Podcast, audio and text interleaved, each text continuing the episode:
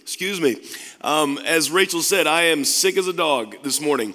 And so that's why I've been camping out in the corner. Uh, if you are visiting today, um, I'm so glad you're here. I want so badly to meet you and to shake your hand, but that's not going to happen today. Um, I, I, don't want you. I don't want your first experience at Catalyst to be where you get the flu, uh, and which is what I've been dealing with. Um, and so, if you are visiting with us today, thank you so much. I'm so glad you're here. I hope you've been made to feel very welcome, and um, and I hope that this worship experience has been amazing for you. Uh, I'm, I'm gonna have to sit down today. I normally don't sit down to preach, but I'm gonna have to sit down today, uh, and I hope that that's okay with y'all. So. We're in part eight of our Luke series today, and it's from Luke chapter 6, verse 17 through 26. You won't want to turn there, we're going to be there the whole time. And the main thing, like Kevin said, is Satan will always try to get you to trade what you want most for what you can have now. Um, back when Disney uh, made actually good movies, I, I, don't, I don't know if, if you guys know, uh, uh, maybe old people know that, that back there was a time when Disney was a great company and they made some great stuff, not the Star Wars and everything. That, that's, not, you know, that's not good at all.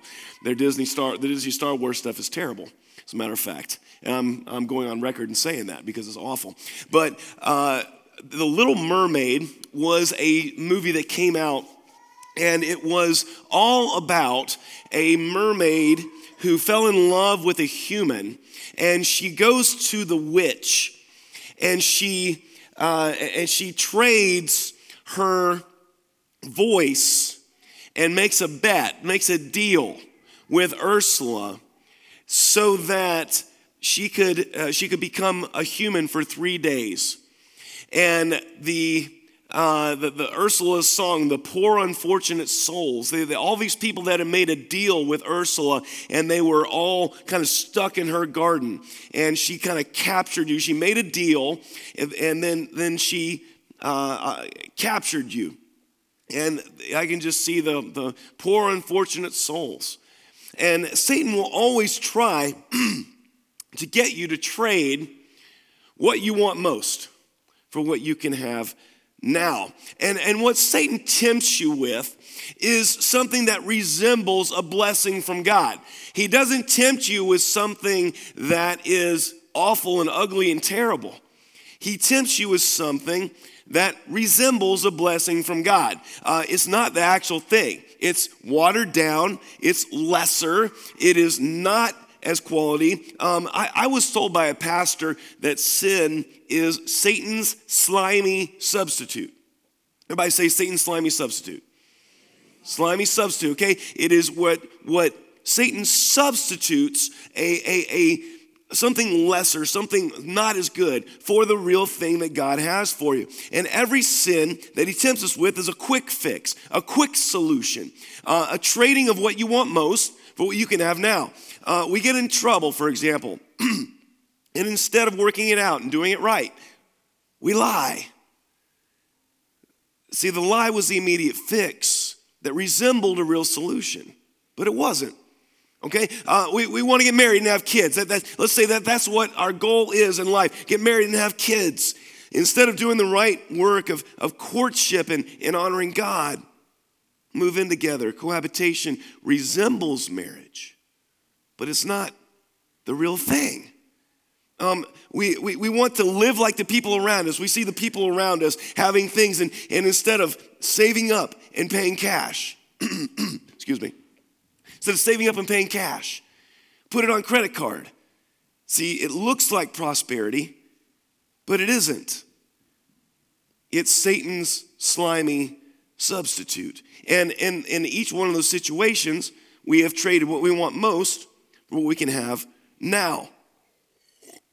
Your biggest mistakes in life will be the, and have been and will be the things you wanted most that you trade for what you can have now. The biggest problems you face in life, hands down, the biggest problems you will ever face in life will be when you went for the immediate, the quick substitute, what you could have now, the substitute for something God put in your heart that you wanted deeply. In the Screwtape letters, Screwtape is a, uh, uh, is a, a, demon who is uh, tempt, uh, showing another demon how to tempt the human. Screwtape writes that one of his favorite quotes from a human that he had destroyed upon his arrival in hell was I now see that I spent most of my life doing neither what I ought nor even what I liked. Wow. And that made Screwtape, that made Satan so happy that not only was the person in hell, but he got the human to not even do what he wanted in life. Last week we talked about the one law that no one had broken. is the law of sowing and reaping. You cannot reap something you do not sow. You cannot reap something different than what you have sown. If you sow the immediate, the quick fix, you will reap the destruction of that. You cannot break this law. Um, you sow the immediate, you never reap anything else. Galatians 6, 7 through 8 says this Do not be deceived. God cannot be mocked. A man reaps what he sows. Whoever sows to please the flesh, from that flesh will reap destruction. Whoever sows to please the Spirit, and the Spirit will reap eternal life. I was reminded that weeds grow up quicker than grass, that dandelions grow up quicker than fruit trees, and whatever you sow, you will reap. So I want to ask you all this question. Those of you all that are here and joining us online, what do you want most in life? what do you want most? Because the answer to that question is going to determine the course of your life. Now, I've got something really cool here.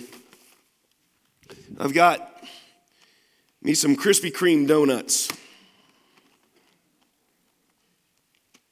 There they are. Six donuts of awesome goodness.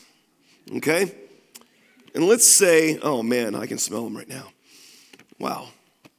Let's say that these donuts represent what I want most in life. But I can't have them now. I'm going to have them off in the future. And that's my goal. This is what I want most in life. Well, what Satan will do is that he will offer something that looks like a Krispy Kreme that I can have now. I mean, it's the same color, right? Roughly the same size. It's edible.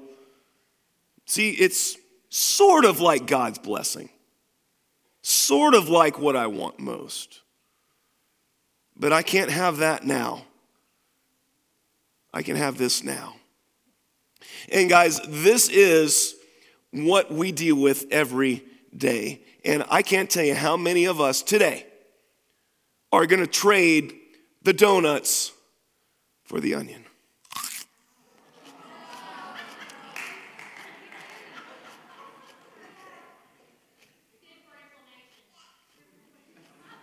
That's disgusting, y'all.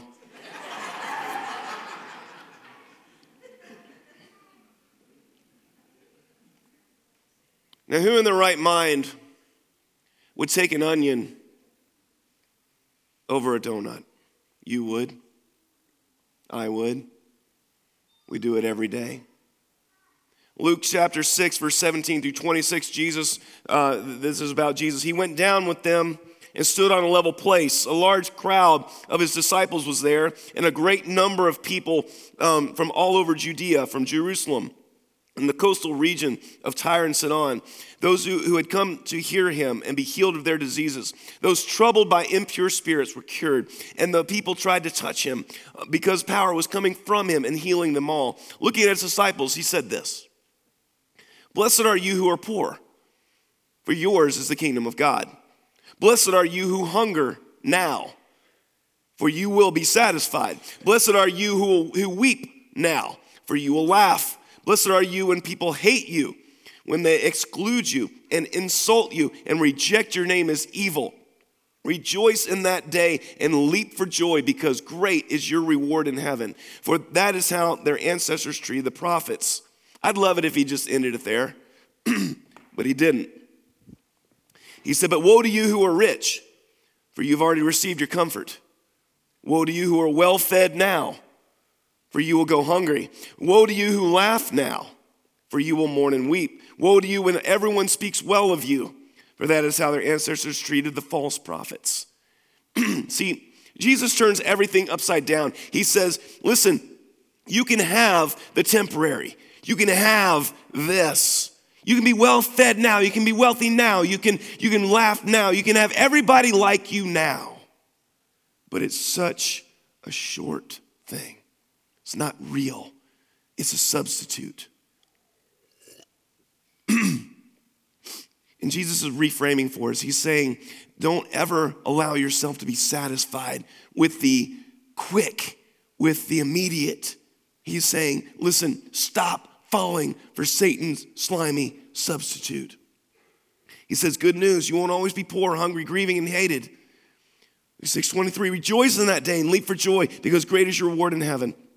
That is how the ancestors treated the prophets. Now, before I go any further, because I'm about to say some stuff that's really either gonna really motivate you and you're really gonna love it or you're gonna get mad as all get out. Okay? Understand, God does not want you to be poor, hungry, grieving, and hated. He does not want that for you. That is not what he wants. He is saying you're blessed when you're willing to be temporarily uncomfortable so you can be eternally satisfied. Right? He's saying you're blessed when you don't trade what you want most for what you can have now. And we're blessed when we don't fall for the substitute. Now, he has no problem with Christians having money. No problem at all. Because if Christians didn't have money, how could we take care of all the things that need to be taken care of? How could we sponsor orphans? How could we do mission work? We couldn't do anything like that. So do, not hear that. Excuse me. In 2006, I took a group of students down to Pascagoula, Mississippi to rebuild homes that had been devastated by Hurricane Katrina. We drove down the coast and saw the foundations of homes like grave markers miles and miles and miles. We walked into people's homes. The homes were just skeletons, they'd been completely gutted by the water. We visited with the people living in these rundown FEMA trailers. Praying with these people who had lost everything. And there was one young man who, on the first day after seeing what we saw, after praying with the family, back at the place where we were staying. He wouldn't talk to anyone. He put his head down in his hands. And he wouldn't worship with us around campfire. He wouldn't talk to anybody. He'd been so moved by what he saw that he didn't know how to process it. He sat there with his head in his hands and sobbed. And his heart had been broken by the things that break the heart of God. He approached me later that week and he said this God is calling me to ministry. I can't go on knowing that things like this exist. I'm dedicating my full, my full, my full time to serving God and serving people because I never want to see this situation ever again. I ran into him about 10 years later. He recognized me somewhere, called out my name, and I hugged him and told him it was good to see him. I asked, What you're doing now? He's a human resources director for a large firm in Atlanta, Georgia. He was telling me about his cruises and his vacations and things he was doing. and as he went on and on, I basically just told him to stop. I'll call him Charlie. Charlie, please stop. You're, you're upsetting me. I said, What happened to you, Charlie? You had a vision. You, I saw that moment where God gave you a precious gift. He gave you a glimpse into what He sees every day. He gave you a glimpse into His heart. He gave you a glimpse, only for a nanosecond because you couldn't handle anything else. But he gave you a glimpse of what he sees every day, and your heart was so moved, your heart was broken by the things that break the heart of God, and you were going to do something. You were going to forsake this world and go where you were needed. You were going to minister to people that were broken and hurting and devastated. I said, I was there, Charlie. I saw it. I saw it happen in your eyes. There were 53 kids there. You was the only one that did that. You were so moved. I saw it. And now you spend 40 hours a week making rich men richer. Charlie. He traded his calling, you all, what he wanted most, for what he could have now. Traded what that great thing that God had for him. That there was no money in, there's no prestige in, that there's no comfort in. But he would have received the kingdom, as Jesus said, Blessed are you who are poor, for yours is the kingdom of God. And people, you're going to join him. Maybe you already have joined him. Unless you take the words of Jesus seriously and take them to heart. Satan bought this young man off, got him to leave the battlefield, got him to trade what he wanted most for luxuries he could have now.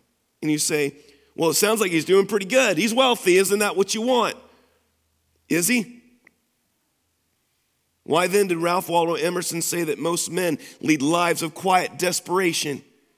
Why does America represent 4% of the population and consume 75% of prescription drugs? How are we doing, people? Are we really doing well? Or are we living a life trading what we want most, that great thing that God has for us, for what we can have now?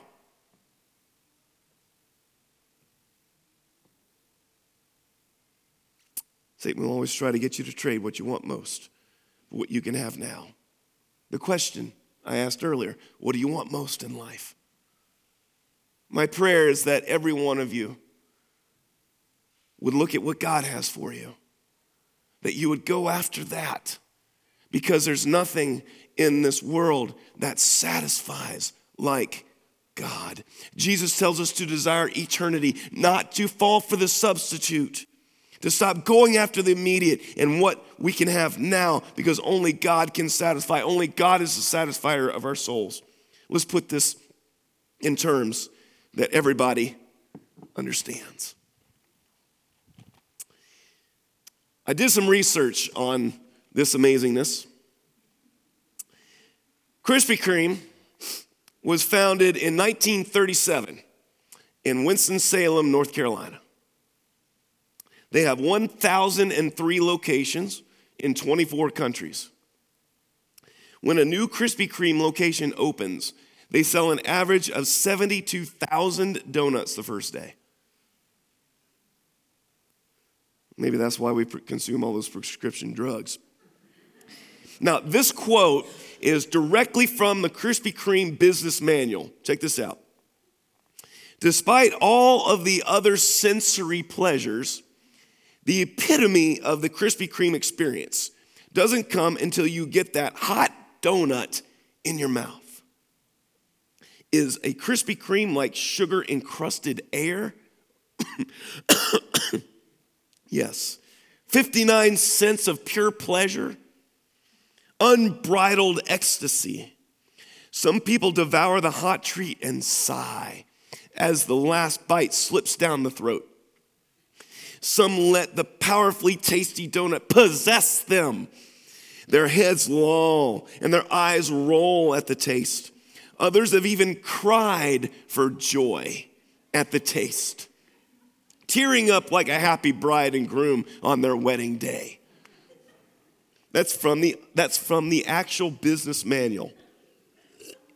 Now, you can buy a Krispy Kreme wedding cake you all that are getting married this year, Krispy Kreme wedding cake.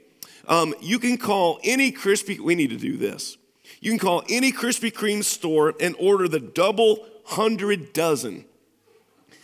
and get 2,400 original glazed donuts. It's the largest box they offer. Now, knowing all of that information, are you satisfied? No. I'll bet the corporate headquarters won't have a meeting on Monday and say, hey, you guys won't believe this.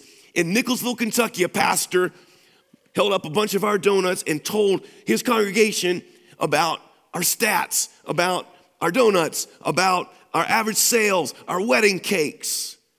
They're not going to report that. Those guys at Krispy Kreme exist for one purpose to get you to do this.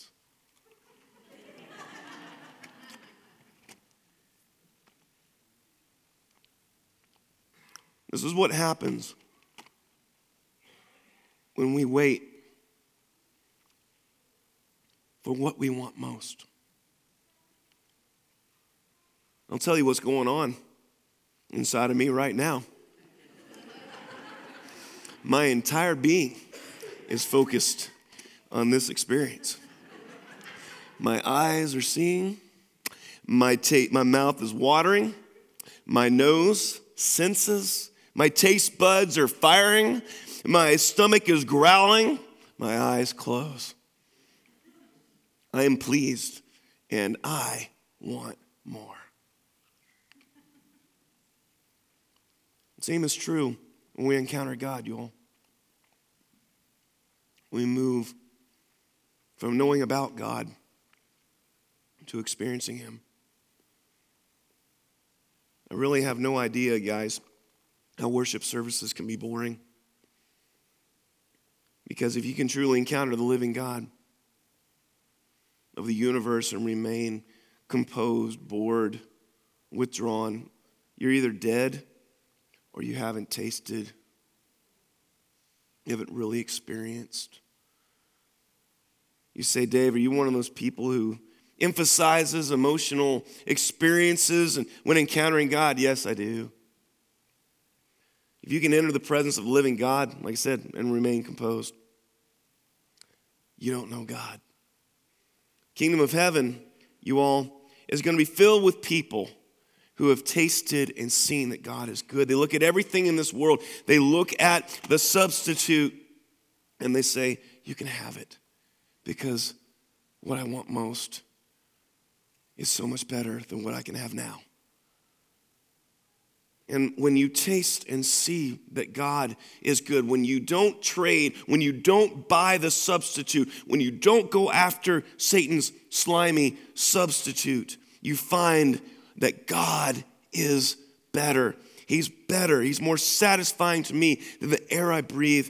He's more satisfying to me than sex. He's more satisfying than food. God is better than Kentucky basketball. God is better than my theology. He's better than my habits. He's better than my addictions. He's better than any possession I could ever have, or any job, or any relationship, or any paycheck or desire. I have tasted and seen that God is good. And I pray that you have too, because when you have tasted and seen that God is good, you will never want, again fall for the substitute.